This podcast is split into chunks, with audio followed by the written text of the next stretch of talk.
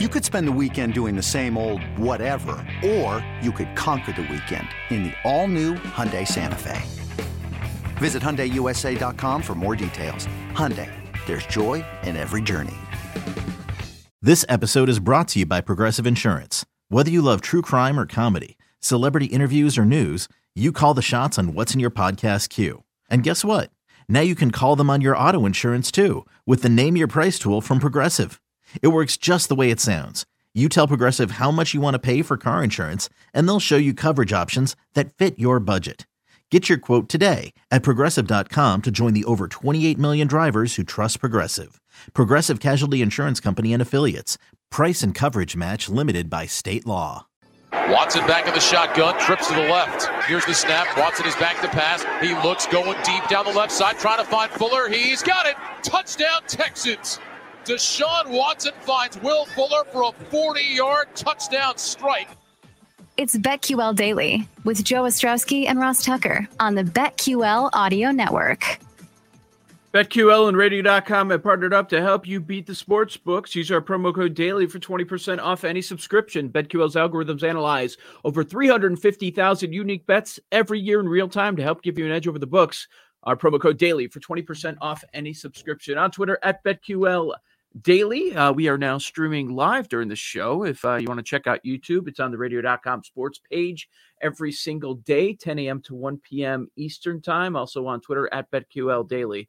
Uh, let's talk some NFL, Ross, and uh, taking a look at the Deshaun Watson odds over at PointsBet. Next NFL team, Deshaun Watson will play a snap for Houston the favorite at plus 250 as this drags out. Carolina plus 300, Denver plus 400, Miami coming in at plus 700. It's going to be fascinating to see what some of these teams do. Very desperate for a quarterback.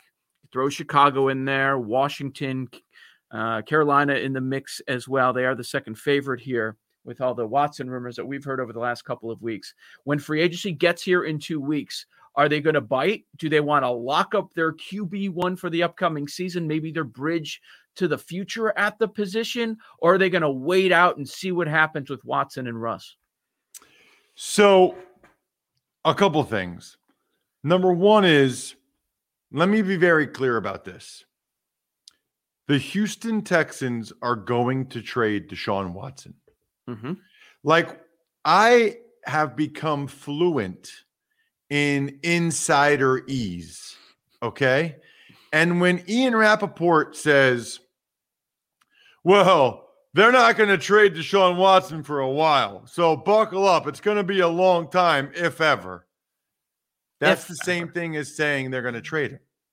Because if they weren't going to trade him, Joe, there would be no, it's going to be a while. There would be unequivocally, he is not being traded, not ever, ever. Not what they're saying. That's not what Ian Rapoport's saying. He's saying, well, if you think it's going to be by free agency or the draft, you're kidding yourself. That means, in my mind, that the Houston Texans are really just trying to make it so that other teams don't feel like they have artificial deadlines for when they would do the trade. However, I'm here to tell you, Joe, they do have deadlines. They do have deadlines, and it's the draft. Now, yep. theoretically, it could be free agency because the more teams that are in the running and need a quarterback, the better for the Texans in terms of having more suitors. So if you if the Texans decide to wait until the draft, they're going to eliminate themselves from several teams that end up getting somebody else to be their quarterback. They're going to they're going to eliminate several teams out of that mix. However, I still think they don't care about that. I think that they feel like whether it's Carolina or Washington or Denver or certainly the Jets or the Dolphins, that they will be able to get whatever they want from that team, even if that team, even if Washington signs Ryan Fitzpatrick or whatever, right? Carolina you know, they, they have Teddy Bridgewater, so they don't really need to do anything, but whatever. Well, I'm a little surprised the Jets aren't higher on this list. You mentioned yes. Carolina plus 300, Broncos plus 400, Dolphins plus 700. I would have both the Dolphins and the Jets much higher on this list. And I like the idea, right? And I like the idea of putting some money on both of them at these odds. He's not playing for the Texans. It's not happening. Mm-hmm. And so, because at this point, he's kind of like past the point of no return, Joe. You know, it, it'd be a bad look for Deshaun Watson almost now with everything that's been out there and even the stuff he said to the coach. I think it'd be a bad look if he did come back at this point for him. So then it's okay, he's going to be traded. Now, I know he has a no trade clause, so he has some control over that. But I feel like the Texans are going to say, listen, you can't have it both ways, dude. Like, you can't say you want to be traded and then be forcing us to send you to a certain team. Like, we're not going to do that. You, yeah. you, you got to play ball with us a little bit. And if you're the Texans, as you and I have discussed, you got to be able to build around somebody.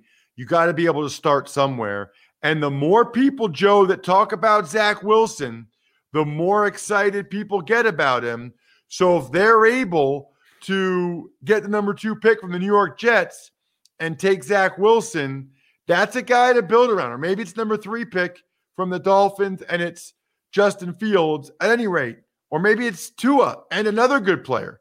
Or yep. maybe it's Darnold and another really good player. Whatever it is, that's that is something for the Texans to build around. I don't see it being the Broncos. Supposedly the Panthers are willing to give up like whatever. I'm not sure I see that. I still think it's going to be the New York Jets and Miami Dolphins. I think th- that's where you should place your money. Nerds. Today's episode is sponsored by NerdWallet's Smart Money Podcast. Ready to expand your financial game? NerdWallet can coach you on smart strategies like choosing investments, finding your next credit card, and setting a budget that works for you. Score major points towards your summer vacation by learning expert tips for choosing a high-yield savings account and how to build wealth by investing in index funds. Slide into summer with smarter decisions in 2024. Follow NerdWallet's Smart Money Podcast on your favorite podcast app. Future you will thank you. Yep, I agree with you. And listen, as you said, it has to happen at the draft. These teams that are in the mix, you at least know where they're picking. And the number of selections that the Jets and the Dolphins have, it all makes the most amount of sense. But they've got to get it figured out. I mean, sure, we can talk about, oh, well, they've what if they flip quarterbacks? Okay, fine. But that's not the the big deal with this trade, potential trade.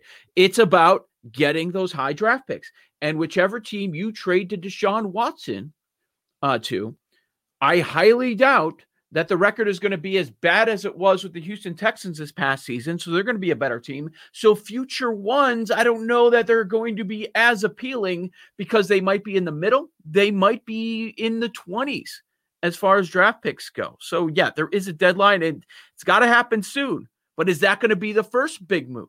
What is it? What what if you're a team that that doesn't have one of these top selections. So you're not going to get one of the top three, four quarterbacks in the draft. Like, what do you do? Do you just wait out free agency? Just wait it out? Like, is Fitzpatrick, Jameis, any of these guys going to sign before uh, the Watson deal happens? Yeah, I think they will because there's going to be teams that realize that uh, there's going to be teams that realize, you know what? The odds are not real good that we're going to get Deshaun Watson. We got to get somebody, right? Like, right. It kind of reminds me a little bit, Joe, of the JJ Watt thing. Like, this is why I love this show and I love talking with you. All of the people that are like, JJ Watt just took the money. JJ Watt doesn't want a ring. Like, how stupid can some people be? like, can they please look at the Vegas odds, the PointsBet odds, Super Bowl futures for the teams he could have gone to, Green Bay or Buffalo or Cleveland or whatever? You know how small the chance is?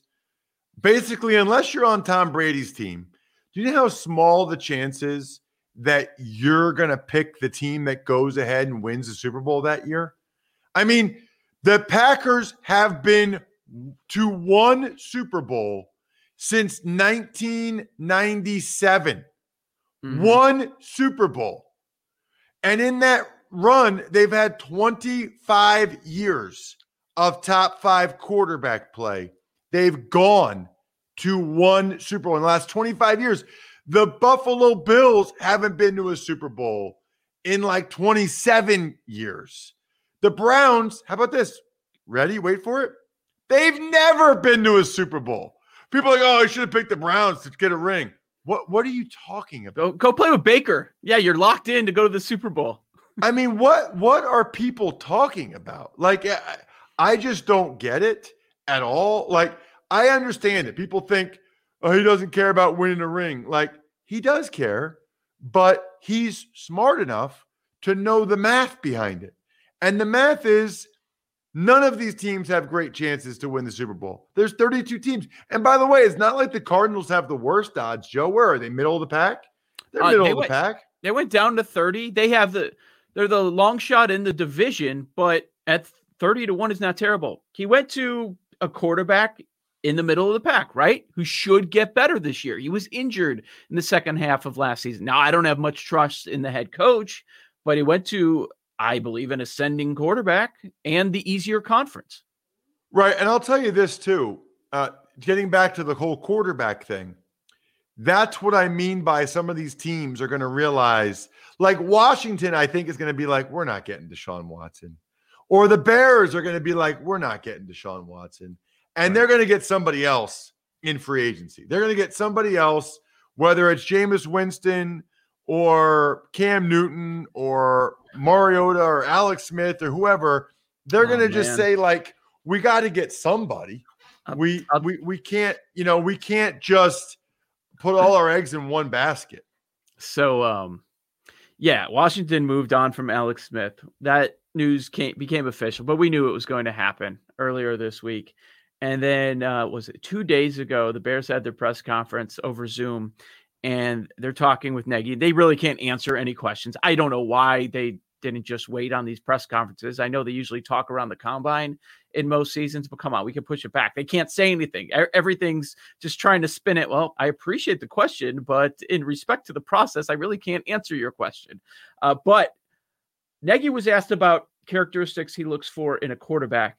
And when he got to the leadership part, unprompted, he goes, Let me tell you about Alex Smith. And he went on and on for about three minutes. He did? Yes. Yes.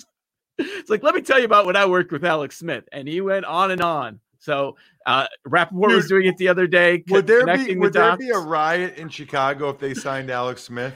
Dude, Alex Smith and and Nick Foles, QB one, QB two. Come on now. I mean, they just can't. Alex just can't do it physically. I know. He, he just can't do it. They, they can't do that, dude. I, no. I, I would feel bad that he just can't do it physically.